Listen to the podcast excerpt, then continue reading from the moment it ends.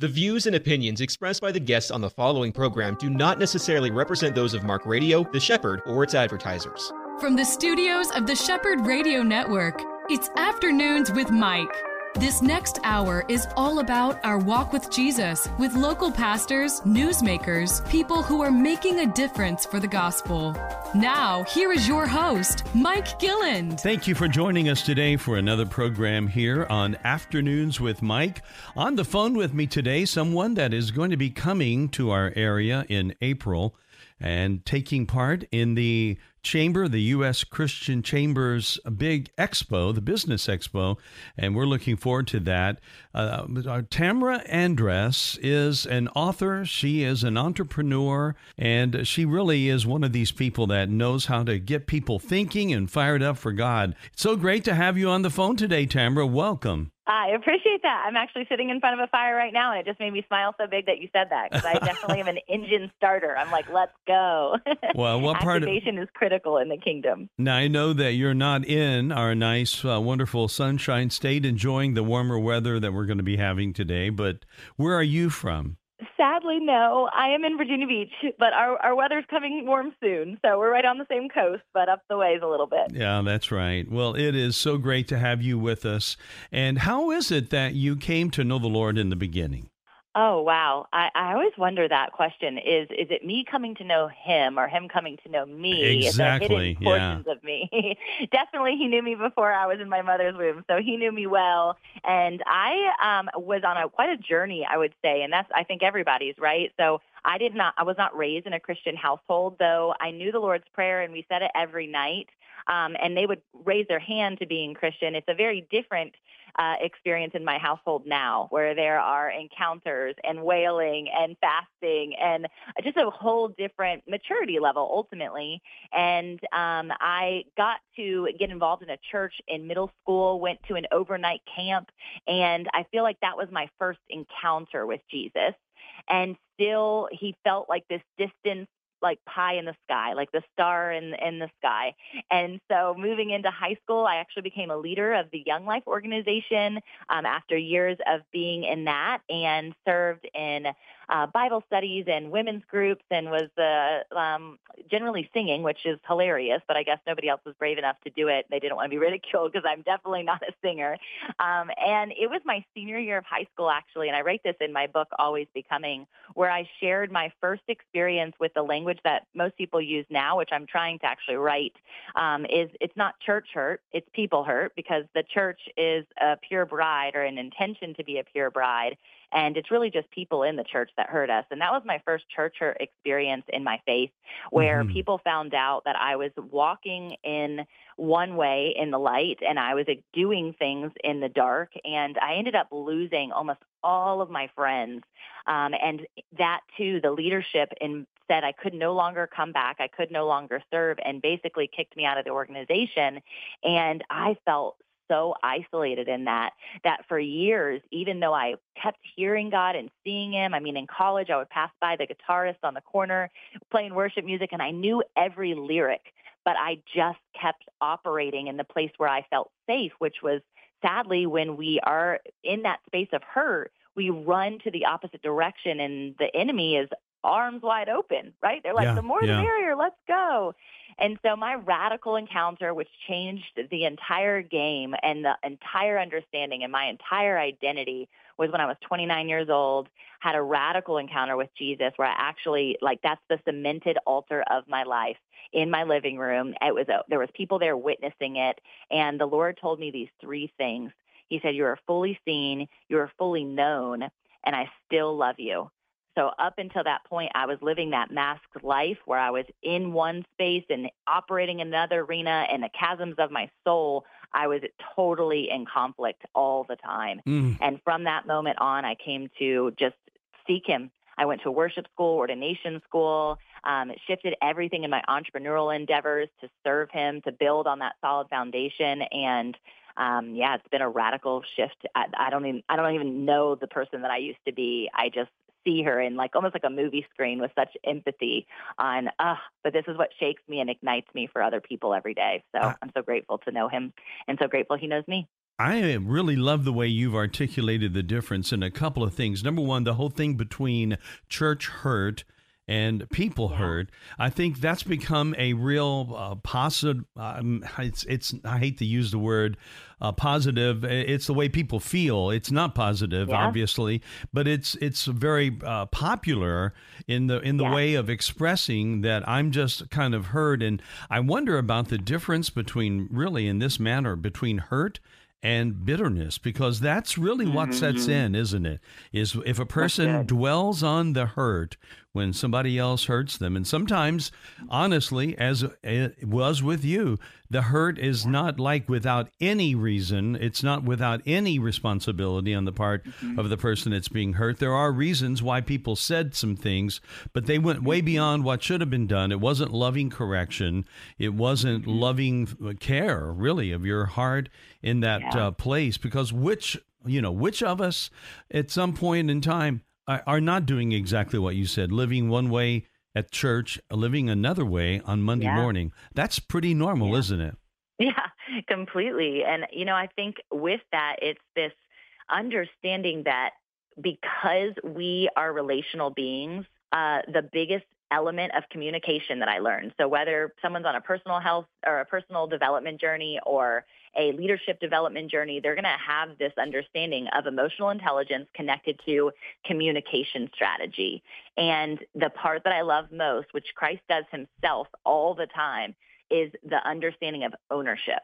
And so I was not in a mature state to even be able to claim ownership in that expression of hurt and in that pain. I couldn't even conceptualize it. It was always just the pointing of the finger, because if I could cast the blame off of me, then I'm not in the wrong and I can't believe they did that and I can stay in this space of hurt.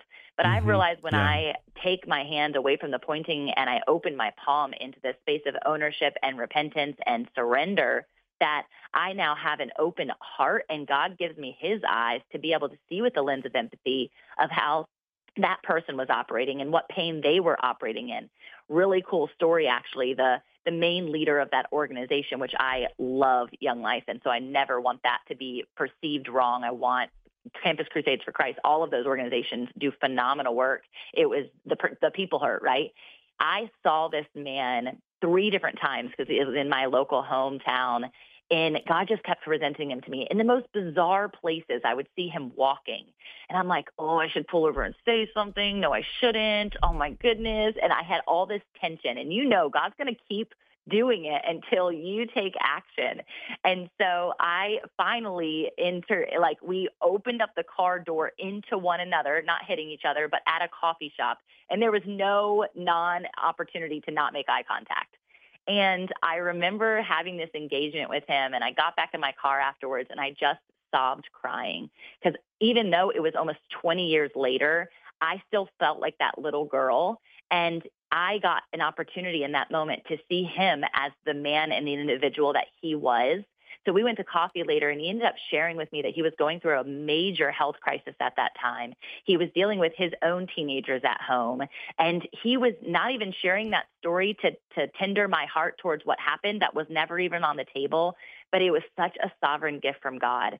And so I say all of that for people who have walked through or are walking through church hurt, to have the empathetic lens on not just seeing what you were walking through, but also understanding that they were walking through something as well. And God is going to use it for good, and he will redeem it. But you have to be in that state of surrender for that to happen. Now, I have a question for you on this church hurt from your standpoint. And when you're speaking at all the places you do talk, do you think there is a direct tie to church hurt, to this current thing that's happening with a lot of young people that grew up in the church where they are deconstructing their faith? Is that still from the same source, or do you think something else is at play? I do. I think it's also an element of religiosity and the parental role in that space, and their lack of knowledge, their lack of intimacy with Christ. And what I'm loving in this next generation that's coming up is that they don't need bells and whistles. And, there's such an evolution of watching what happens in the trends of the church. And that now I really see this move of mega churches whittling away and people just being on their face in the living room. Yeah. And that's the kind of relationship I have with the Lord now. And I want people to like come into that, because I've actually had a church, a home church for several years. And now I'm back in a congregational church outside of a home, but we do so much in the home. And so I think that's where these children are seeing, what were the religious rules that were expected of me, and why was I being almost groomed into this belief system? I don't want any of that. I just want Jesus. And that's phenomenal. There's also the other side, obviously, where there's the mental health crises of going on, where there's a rejection, but it still goes back to those three things the Lord said to me in that moment. You are fully seen, you are fully known, and I still love you. That word still doesn't get enough emphasis when we're talking about any element of the in-between words that Jesus shared. Those words have such credibility and such depth to him. So to still love me, that's to still love me in my mess, to still love me in my immaturity, to still love me in my religiosity, to still love me in my lack, right? And that's why he sent Jesus. And so it's this unlock that they're going to continue to have as they start cutting ties to the religious sect. I heard this stat the other day, correct me if I'm wrong, 17,000 Christian denominations. Wow. And I was blown away by that. I'm like, oh my gosh, no wonder people are confused. No wonder why people don't want to be Christian, because they look at us and we just look like a big bubble of confusion. They're like, what does she believe? Why does she believe? What's this? When all other religions, they believe the one thing and they all are on one accord.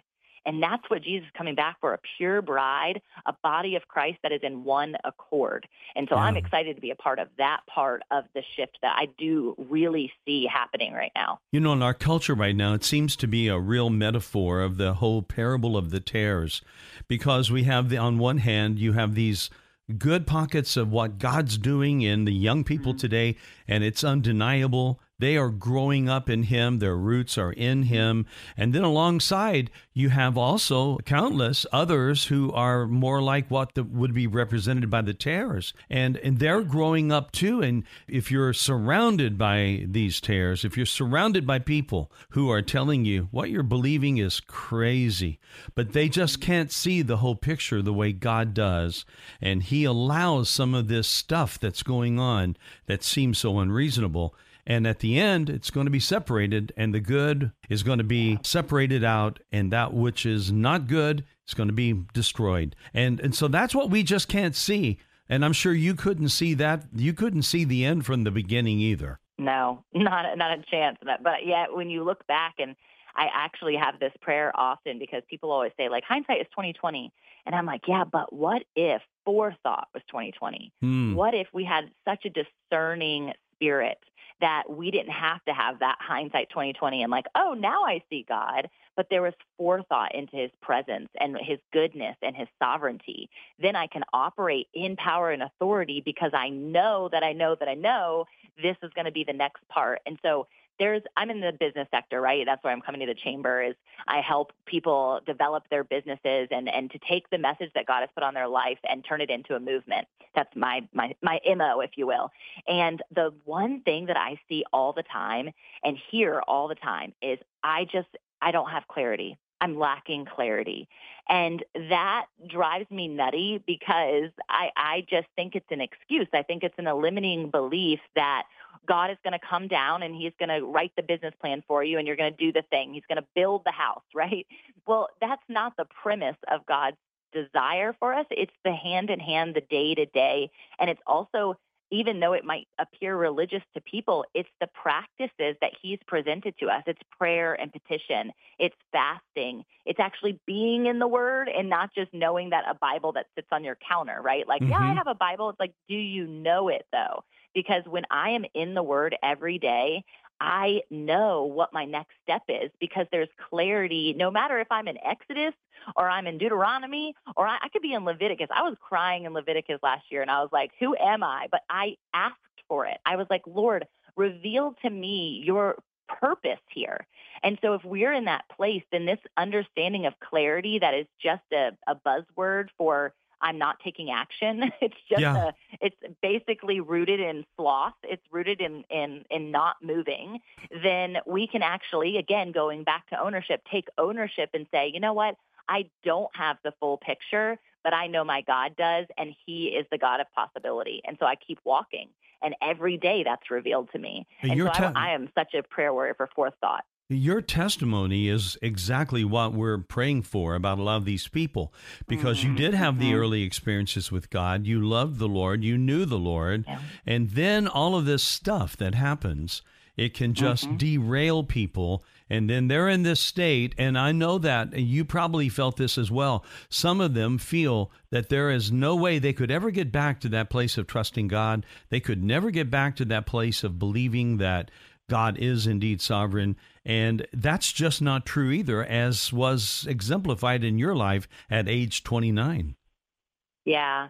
And I would say a part of that was leaning in, right? I think when you're pushed out, which is how I felt, or you've chosen to leave, it was a combination, again, ownership in that, because I could have stayed, is that if we get back into that place, I was in such a dark spot. I had suicidal ideation. I was experiencing depression and anxiety. I had just walked through postpartum. I had 2 kids under the age of 2 and was married at this time with 2 full-time worldwide businesses. And that is crazy life at 29 years old. But it was also the presented success path. It was also the presented American dream. It was also the thing that I was getting applauded for and accolades were being given for. And I was like given that kudos. And that is the part of lacking humility that society is going after, this lifestyle of the rich and the famous. And they're so distracted away from intimacy. They don't even have intimacy in their marriage. They don't even have intimacy in their relationship with their children. They don't have intimacy with themselves, to the point that they're covering themselves. And I say this specifically with the desire for women. I like makeup. It's fun. I put lipsticks on all the time. But like, they're covering themselves every single day to become beautiful in the context of a lie.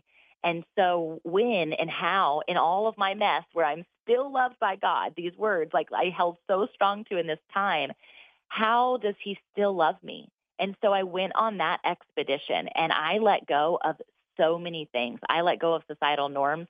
I let go of those positions. I let go of titles that the world had given me, because I realized that my tombstone was not going to say entrepreneur on it.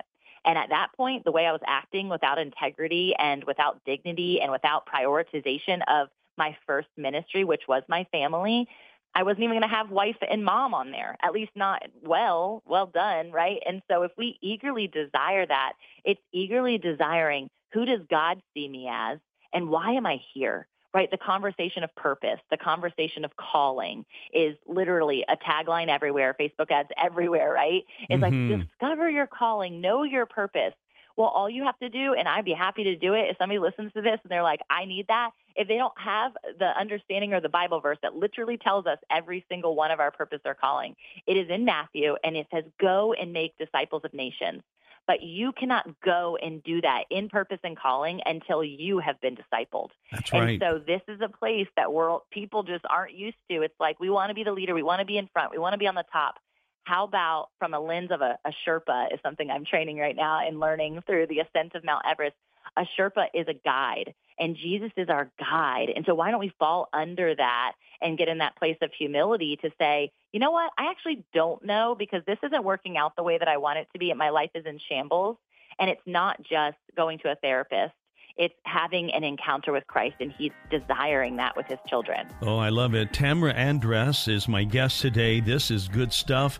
Lots to think about from all of this already, but we'll be back with Tamra in just a moment for our next segment right here on Afternoons with Mike. If you're a Christian business person and you want to meet people who want to do business with you, you need to join the Central Florida Christian Chamber of Commerce. Why? Because the mission of the Christian Chamber is to build kingdom, business, and community. And it all starts with the Christian principle of building relationships. To learn more about the Christian Chamber and all the different ways you can get engaged with hundreds of other Central Florida Christian business people, visit cfchristianchamber.com or call 407-258-3570. My guest is Tamra Andress, and Tamra is coming to us today from the north, and she's sitting before a fire. Those of us in Florida, we think we're in winter too, although I think compared to some of the temperatures that they'd have up around Virginia Beach where Tamra is, we are just having some mild weather, my friends. That's what it is. Although, I know that there's a joke, Tamra, that says when you move to Florida, your second year here, your blood has turned to orange juice. And so that's what's happened. And we have no more insulating ability. We get freezing when it's, when it's below 50, it's just awful. So yeah, that's what we're going through right now. Hey, you said something in our earlier chat when we first started this talk that I want to go back to. You mentioned that it wasn't so much a matter of you finding the Lord, but the fact that the Lord had you in his hand. He already knew where you were. And I think that is a theological point that many people have. Now, I know some don't. I grew up singing, I have decided to follow Jesus.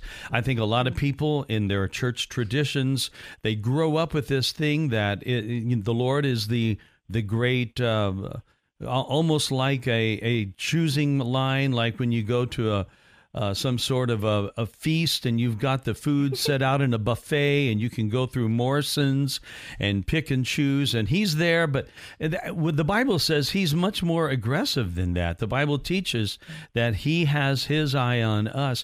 And my question to you is, because you've articulated that correctly, I believe theologically, he found you. It wasn't so much that you found him. But why is it that so many people who are attending churches much of their lives still get tripped up at that very thing? Wow, that's a big question. I think that a lot of people aren't willing to realize that because of their earthly experiences here with parents or lack thereof, that they could ever understand that someone would be pursuing them. In the context of love and the greatest love we've ever known, most people have never had that in their life, even with their spouses. And so I think about like that unabandoned, reckless love that I went after my now husband with when we dated. And that is a fraction of the love in which our Creator, who knows every hair on your head, has after you. And so there is this wooing that he is presenting, and it's an opportunity. And the thing is that is constantly a distraction is selfishness, greed, all these pieces of the puzzle that are enemy tactics to keep us at bay from the God who is speaking. He is speaking right now to every single person. We have this knowledge of intuition or energy or coincidence even, right? And I look to every single time something like that happens where I get chill bumps or I have a phone call from the person I was just thinking about that I haven't talked to in years. Like that is God in and on the move to present himself to you and through these other people and through these scenarios. And so that is a reckless pursuit. I love that Corey Asbury song, Reckless Love, because he doesn't stop coming after his children. And a lot of times when you look to the example of the prodigal son, you see the son is the one who comes back. But we forget that he was the father the entire time was still protecting his home. He was still protecting all of the ones who were still in his accordance at that time. And he pursued him. He ran after him in that moment with great expectation. Yeah. And so that's the part that I think if we can grasp hold of, it was not just this personal revelation of, hey, today I should follow God because my life stinks and I don't want to eat out of a pig trough anymore. It was actually the love. It was actually his sovereignty, the Father's sovereignty that willed him back in. But if we're far from that, all we see is dark. And so we've got to get back into circles of light. That's just simply releasing yourself from some of the things that society is presenting as good and healthy and well for your soul when it's literally demonic. There are so many great books on that very parable, that very story that comes from the Bible, Jesus giving us the parable of the prodigal son. And I think so many people always identify with the prodigal when we probably come closer to identifying with the brother. because totally. We are always looking and saying, hey, what am I, chopped liver here? You know, what yep. what about me? I've been faithful. One theologian once said something, and I've never forgotten it. He said, we always try to smuggle a little bit of our character and our ability into the formula here. We try to make it just a little bit about what's going on about us. But I agree with you completely. It's the love of the Father who sought us out and loved us. And here's what the Bible says. While we were still enemies, yep. that's when He loved us and paid for our redemption. He did all of that. It's a precursor to our ever finding Him or finding what He says about us. I think when I think about the brother, I love there's a book specifically by Henry Nowen, Henry with an I, and it's about this exact topic. And I actually got to talk about it earlier this week, so it's so fun that it's coming up. See, God is good. Is positioning ourselves, even as I'm reading through the Bible recap I'm doing with Tara Lee Cobble right now. And it's the Bible in a year chronologically. And you get to see stop necessarily looking to people from a lens of they were bad versus good, and look to people as humanity, flawed, a flawed people. This goes exactly back to the church. And then see God, see Jesus, see the Spirit at work in these scenarios, and position yourself instead of us looking as the person who gets to point the finger, the judge, and actually have a moment of sweet conviction with the Lord to be judged. So when I go into any conversation, when I go into any situation, I'm always like, Lord, convict me, like search my heart and teach me something new so that I can become more like you. And that willingness has proved so good over the last 10 years of just following in step and being able to hear Him and decipher. So in that particular book, it's also putting yourself in the lens of the Father. And as a mom, oh my gosh, I am constantly at bay with the kids who are, but I did this and I did this and I should deserve this and I want to sit up front and I want, you know, it's just like constantly. And so I laugh all the time when I'm reading through the Word now, because God is like, remember, you're just like them. Yeah. Remember, you're not so different than them. And so it was specifically in Genesis, I was reading about Rachel and Leah and their experience as being Jacob's wives and how all that was going down. And he convicted me live and in action and just basically said, you're not much different than Rachel. You're not much different than Leah. And when I put myself in their lens and those shoes, I thought, oh, it goes back to He just still loves us. Yeah. He sent His Son for this very reason. So I love that you brought that up. In the early segment, you gave us that phrase about what the Lord spoke to you, those three things. In case someone just joined us, can you go through that again, Tamra, as to what Absolutely. The Lord spoke to your heart? I think that is so good. Yeah, and I think it's not just about what He spoke to me, but what He did with me physically in that moment. So I was carrying such weight of just depression over my life and what I had chosen to do and be and become at that point. And so I was literally weighty in the middle of my floor. Imagine yourself being in a pile on the ground. And the Lord took my chin. And as He grabbed my chin, He raised me to my feet. And I think when I talk about posture as well often, and we worship often like looking down, and we're like in this place of like humility, that God wants to look to you face to face. When I look to my children, I don't want them to look down. I want to look at their eyes. I want to see the beauty that was created inside of my womb. And so when He lifted His eyes and He said, I see you, I know you, and I still love you, I was forever wrecked, because I realized in that moment all the hiding that I had done in my natural tendencies, in my fleshly tendencies, it didn't matter. He still loved me. Yeah. And so to bring it back to that verse of we are still yet sinners and He came is so good. And it makes me think of the image of like at the cross, right? I've heard my pastor has shared this, is he feels like the church has stayed at the foot of the cross. And we're constantly in this place of like, oh, and I repented, and oh, I'm still yet a sinner, and oh, I just need to stay here, and I'm just begging for repentance, and I'm begging for redemption. But we forget that Jesus actually went to the tomb, and He resurrected so that we don't have to stay at the foot of the cross. And it's a process of freedom and power and authority that then he gifted his Holy Spirit to us. So yes, I had my cross moment. That was that. But since that moment, I have been moving to the tomb. And since the tomb, I am now resurrected as a new man in Christ. And I get to operate as Jesus did and do far greater thing than he did. Yeah. But it requires us to be walking in tandem with him in order for that power and authority to be infused into the way in which we show up every day and not in a pride-filled way. I heard a phrase years ago, it was like a metaphor, that it said beggars will look at the hands of the person they're talking to, while lovers always look at the eyes. And I think that is really, really a helpful understanding and really articulates what you're saying. It's how we look at it. I, too, I'm very grateful, and I never want to forget that it was at the foot of the cross that I have my relationship with the Lord. It was bought and paid for by the blood of Jesus. And I think that is the heart, too, of the communion service, the whole thing that we should always be a part of, the Lord's Supper, is that we never want to forget what it cost the Lord or how it is that we became able to come to him. And yet you are right. He has called us. We forget it.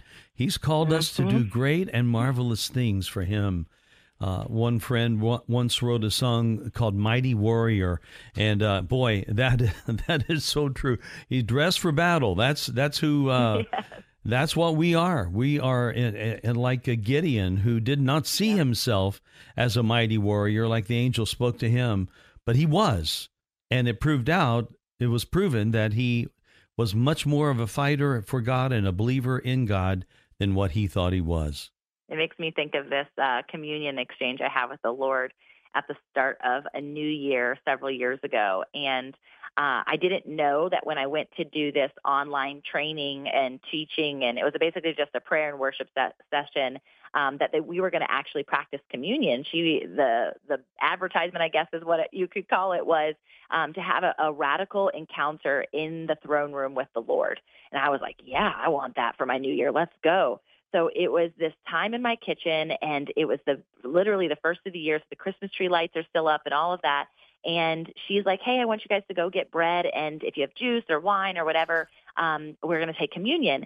And so I had this like gut feeling. I had since been given up alcohol several years before, so I didn't have that and we don't drink sugary things, so I didn't have juice. And so all I had was the coffee that I was drinking, and I don't have any dry food because we don't really eat gluten, so I didn't have bread. So I thought, okay, well, I've got some of this like granola cereal. I'll have a handful of that.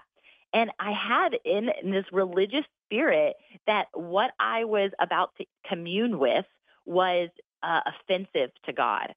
And but that was literally my mind, right? And so I'm like, no, I'm going to fight past this silly mindset, and I'm going to take communion, and I'm going to try to repent in the process of taking communion. And so I take the first bite of this granola, and the Lord whispers, I am that sweet. And I thought, oh man, thank you, Lord. Thank you for hearing my heart. Like, I am taking this to remember you. And then literally 2 seconds later, right before we take the drink, I have the guilt again. And I'm like, oh shoot, I don't have the juice. I don't have the wine. Oh my gosh, Lord, please just know my heart. And I took a sip of the coffee, and he whispered, I am that bold. And I thought, oh my gosh, I'll never take communion this same. Yeah. Because it's the act of communion. It's the reverence, the awestruck wonder of Christ, and just this gratitude of what it is that he's done. It's the remembrance process. And so he now shows me all the time in all the different communions that I get to take. He shows different characters and whispers different words to me about that particular exchange that I'm having with him. So for that year, I got to hold sacred his sweetness and his boldness, and I got to be a mirror of that in the earth. And so I encourage people who are thinking about communion, if it's not something you take on the regular, or you don't have the little cups that the church gives you, or you don't drink wine anymore, or you don't have gluten in your house, you can exchange and have this beautiful opportunity to hear from the Lord every single day. Well, no one listening to this is doubting at all that this thing stuck in your life, Tamra. It was good, and it's great. So good. And I that's going to really be in my heart and mind the next time we receive, which we do regularly at our church, the Lord's Supper. And we do it together. And, oh, it is so good. It's always rich, but I'm going to have something extra now to think about when we receive it next. Now, you mentioned this, that you work in business. That's kind of predominantly where your field of service and how you help people. You're coming to Orlando in April at the big business expo that is going on from the U.S. Christian Chamber, and you're going to be a speaker at that event this year. What do you see as being the number one message that people in business that they aren't doing and they need to do? What would be that number one thing? Wow, that's a huge question. And since I've really been simmering in the leadership development side of what I'm doing, I'm growing my team right now, and I've got another organization we're growing the executive board and the board, is radical grace and representation of the body, understanding what body part is the person playing and what body part are you playing. And so to ask yourself this question has been a really fun networking opportunity. Instead of like, what do you do? It's like, what body part are you in Christ's body? And, you know, most people think of the simple like, oh, I'm the eyes, I'm the heart, I'm the feet. Well, I thought about it and I asked the Lord, I'm like, God, who am I to you? What body part am I? And the first thing, which would have not been my predominant first thing, was the hip. And I thought, oh, yes, come on, Lord, teach me right now. A hip has a little bit of a sass to it.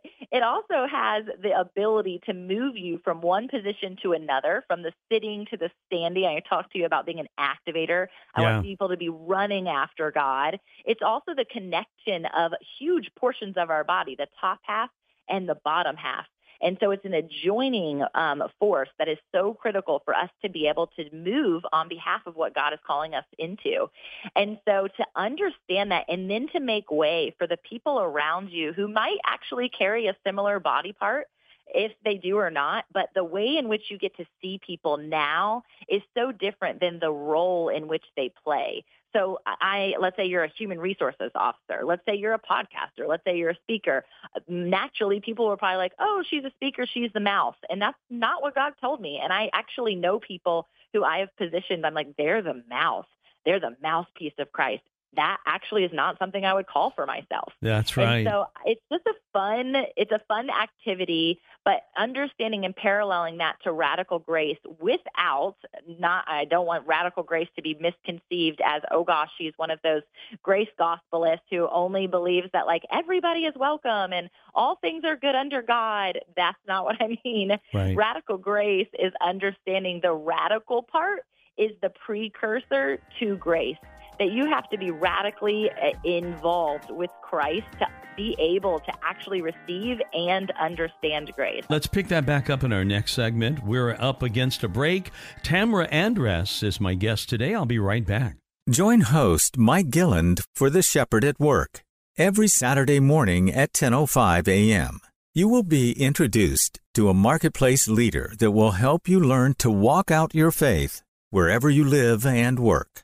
The Shepherd at Work is sponsored by the Central Florida Christian Chamber, building kingdom, business, and community throughout our area.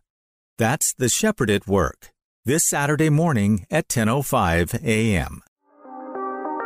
My guest is entrepreneur and business speaker and author Tamra Andress. She's from up in the Virginia Beach area, and she is coming to Orlando for the big event that is going to be held by the U.S. Christian Chamber, and it is called the Business Expo. It's got a bigger title than just that, but that's what comes to my mind right now. And it's really going to be a great thing, a new location, a venue that is different than last year's, and so it's really going to be something fun and I know very helpful. Tamra is one of the keynotes for this and will be sharing. And it's really going to be exciting to get to meet you and to find out what in the world, how in the world it is that you do all of this. You are like a true Energizer bunny. I mean, you've got that energy going for you. When you talk to businesses, we already heard from you as to what you how and what you might want to be inspiring them to see. How do you see that health and wealth are directly, the health and wealth of that business? How do you see those things being tied together? Yeah, so it was upon my re-entrance into entrepreneurial endeavor. I told you I was out for about 3.5 years while I just pursued Christ, and I stayed just internal. I was very prioritizing the nucleus of my home during that time. And I brought a bunch of women into a room, and I called out in them the entrepreneurial spirit and positioned them in a place that they had never really been before. And so as the years have gone on, it's been really cool to see when we call out in people what Christ sees in them, it actually calls them to that higher level of self. So a lot of times with what I do, because I have a Christian publishing house and we develop messengers, they think and come to me, they're like, oh, I'm just going to be a podcaster. And I'm like, well, first off, just podcasting is like saying just a radio show, and it gets to go to millions of people, billions if you're doing it across the world. And so it's never adjust anything to Christ. It's a huge act of obedience. And so I know that if they're capable of sharing, let's say 55 episodes, one or 52 episodes once a week, they also have the ability to speak. They also have the ability to write. They have a message inside of them. And so calling out this greatness and actually packaging it in a way in which they can serve people at large goes back to what I was sharing before, that word radical, and being able to understand that how we present Christ to the world has a radical opportunity to truly display all the fruits that are prevalent in your life by you showing up and saying yes, whether it's on a bookshelf, whether it's on a microphone, whether it's on a stage. And so I am so passionate about people not staying behind the camera or behind the other person that they're supporting, and actually put pen to paper for the thing that God has done in their life, because it's the power of our testimony and the blood of the Lamb that frees us all. Boy, that is well said. Now, it's a lot uncomfortable for much of the people that might be hearing this to think about being either by the microphone with their mouth or in front of a camera instead of being behind the camera. But that is indeed what many people are finding. And sometimes people find themselves. I think you were one of them. You found your true voice when you got out and started to be in front, if you will.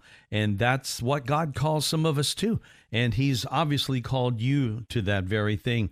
How did you jump from having this knowing relationship, loving God, being convinced now that he loves you and not on the basis of what you've done or not done?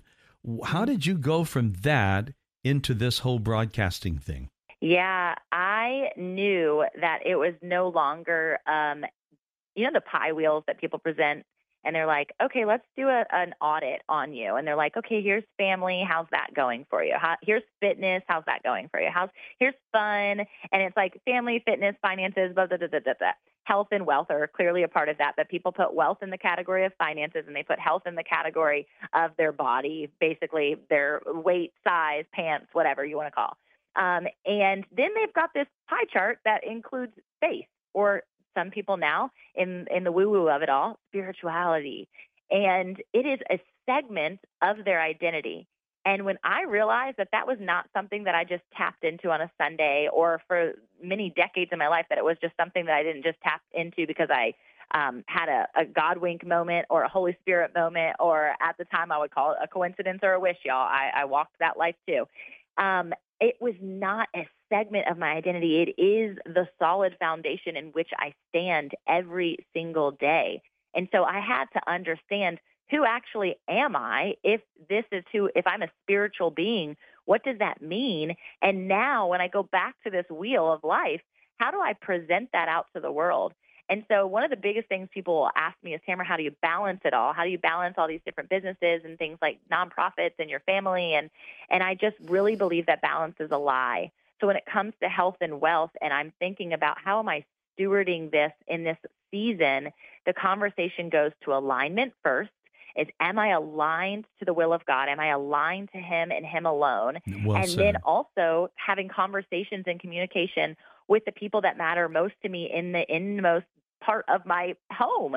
And so having these conversations with my husband, who is also an entrepreneur, and saying, hey, where are we? And checking in on the regular so that when I do go out and I'm traveling to speak, I know without a shadow of a doubt in my mind that the home front is secure and safe and whole. Because when I was trying to operate out of a place where that space was broken, first it starts with ourselves, then it starts with that home front, then it starts with the people around you, the smaller group. Jesus did the exact same thing with the 3, the 12, the 5,000, well, 70, and then the 5,000, is being understanding and cognizant and always being aligned. Balance is out, y'all. I was a gymnast for 12 years, and I never, ever got a 10.0 on balance beam. So I know it's a lie. No, a gymnast would believe that you need to be fit to do what you're doing. I watch those Olympics and what those girls on that balance beam. I'm always amazed. And the guys on the parallel bars as well, or vice versa. I mean, It's truly incredible, the balance that's there. So you're one that has not only believed in physical fitness, but you have a big emphasis on something called Fit in Faith. Tell us about that. Yeah, so FIT actually started the first thing through a podcast. That was what the Lord called me to first, while also writing a book. So it took me about 3 years to write the book, but I was podcasting for 3 years by the time it came out. So I was remaining obedient and disciplined, thanks to gymnastics being a part of like flexing that muscle since I was little. I knew what it took, and I know what it takes, and it's a day-by-day experience. FIT has evolved, as should we, in our maturity. And so initially it was this mind, body, spirit, health and wealth and well-being, and how they all paralleled together rather than being segmented, like I just mentioned, and how do we operate in that on a day-to-day basis. And as I started like growing my business and started getting more interviews and having these conversations with people, I realized that the people in which I was serving most were the activators. So FIT became an acronym for founders, innovators, and trailblazers. Founders who are starting businesses, innovators who are operating in the kingdom of God in a really dynamic, unique way right now. And I hate to say it to you guys, if you're the people who are like, I don't want to get behind the mic, or I don't want to write the thing, trailblazers are what God is calling out loud right now. He wants the people who are willing to go out front to face the fight. But just remember, as you do that, there's a huge amount of people who are willing to go with you. So I keep going back to that imagery of Gideon's army, like you shared. And like, he was never alone. He was never alone. And so for us to have that representation that even though we might in our natural or our local situations feel like we're the only one doing what God is calling us to do, that's not the case. And so I love being in organizations and having conversations like this and going to conferences like this one, and which is called, the title is called Spiritual World Citizens. It invites us into this bigger picture of what's happening and gets us outside of what can be an isolating state, especially as an entrepreneur. Right. SWC. That is going to be a big impact on all of us. I especially love the T in your acronym, Trailblazers. Mm-hmm. When you were telling us that a moment ago, my mind went to Lewis and Clark, and one of the aspects that they experienced as a true trailblazer, they had no idea what the road ahead held. They were just willing, they were courageous, and they were game for the walk, if you will, because that's exactly what they did. They either rode horses where they could, or they made it by foot when they needed to, but they blazed that trail all the way to the West Coast. And that is something that I think that we should always remember, that God calls us to do great things in God. Great things that we are surprised that we could be doing. But that's just what God does. It makes me think of the visual that I've been having of myself lately as a trailblazer is like, you think of me as an Energizer bunny, and if you look to my brand, I've got like all these fun colors, and I'm usually wearing something sparkly. And now I'm going to give you an extra outfit item that I'm going to be wearing is holding a machete in my hand, because when we go to war, we cannot be timid. That's a part of being radical. Is there is no timidity in the kingdom of God. There is no weak Christians. There are meek Christians, and that's an element of humility, but we get to go out front and we get to slay dragons, you guys. And so I am constantly in battle spiritually with my machete. I'm like, no, this is a lie. No, I'm going to cast that idol down. No, this is not for us. This pillar has been made a long time ago. Let's knock that down, like old traditions, that religious spirit, all of the things that people are being held back by, the bondage of their trauma and childhood and all these things, that can no longer be an excuse for us not to move forward and to not take territory for Christ. I love that. What a beautiful, beautiful picture that is. That machete, being willing to yield it and wield it before God. I mean, giving in to the fact that He's called us to do these things, and then taking a hold of it and going out and fighting the battles that we need to fight. Hey, you've written a book, at least one book. I know you've got several, I think, and you're also recognized as the #1 best-selling author. What is going to be the next book or the next project that you're working on? I love that. Yeah, I've got, I think, 6 books now. We've got 2 more in queue for this year, and I'm writing another one solo. I do a lot of like compilation work, which I love so much because I get to bring all these trailblazers into one project and energize. We're working on our 3rd volume of The Joyful Entrepreneur. We are just announcing it actually today, and it is to bust up these lies, bust the myths of what's happening in business building and what does it look like to do it biblically. So I'm really excited about that. And then my next personal one is all about the alabaster jar and how we actually can profit last as a kingdom entrepreneur. And it's the opposite of what the world is teaching, profit first there, but that's not the way Jesus taught it. And so I'm really excited to put that out there because that's going to be co-authored by my husband. Oh, well, that's a real treat, I'm sure. Yeah, it really is. I love doing stuff with him. He's really stepping into ministry in a really dynamic way after 2 decades of being an entrepreneur and realizing, man, it's so much more fun over here when you get to do ministry and business. That's why we call it a business tree. Well, you're a great example of what the Chamber stands for, and that's marketplace ministry, helping people who are in the marketplace realize that they don't have to check in their faith at the door, so to speak. So that's exactly what you're going to be sharing. Give us the website, how people can find your books, find your information, read up on Tamra Andress. There it is. It's my name. It's www.tamraandress.com, and I'm on YouTube and Instagram and all the other places. So if you Google me, you'll get all the goods. Thank you. And the name is Tamra. That's spelled T-A-M-R-A, Andress, A-N-D-R-E-S-S. There it is. And so you look her up, find out about her. I'm looking forward to getting to have you on my program again in April when we're at the expo. Because, Lord willing, we're going to be out there as well. Tamra, awesome. Thank you. No, this has been amazing. Thank you. I'm so glad we were able to spend this time together, and I appreciate the way you encourage people with all that God's poured into you. You're pouring it right back out, so thank you for that.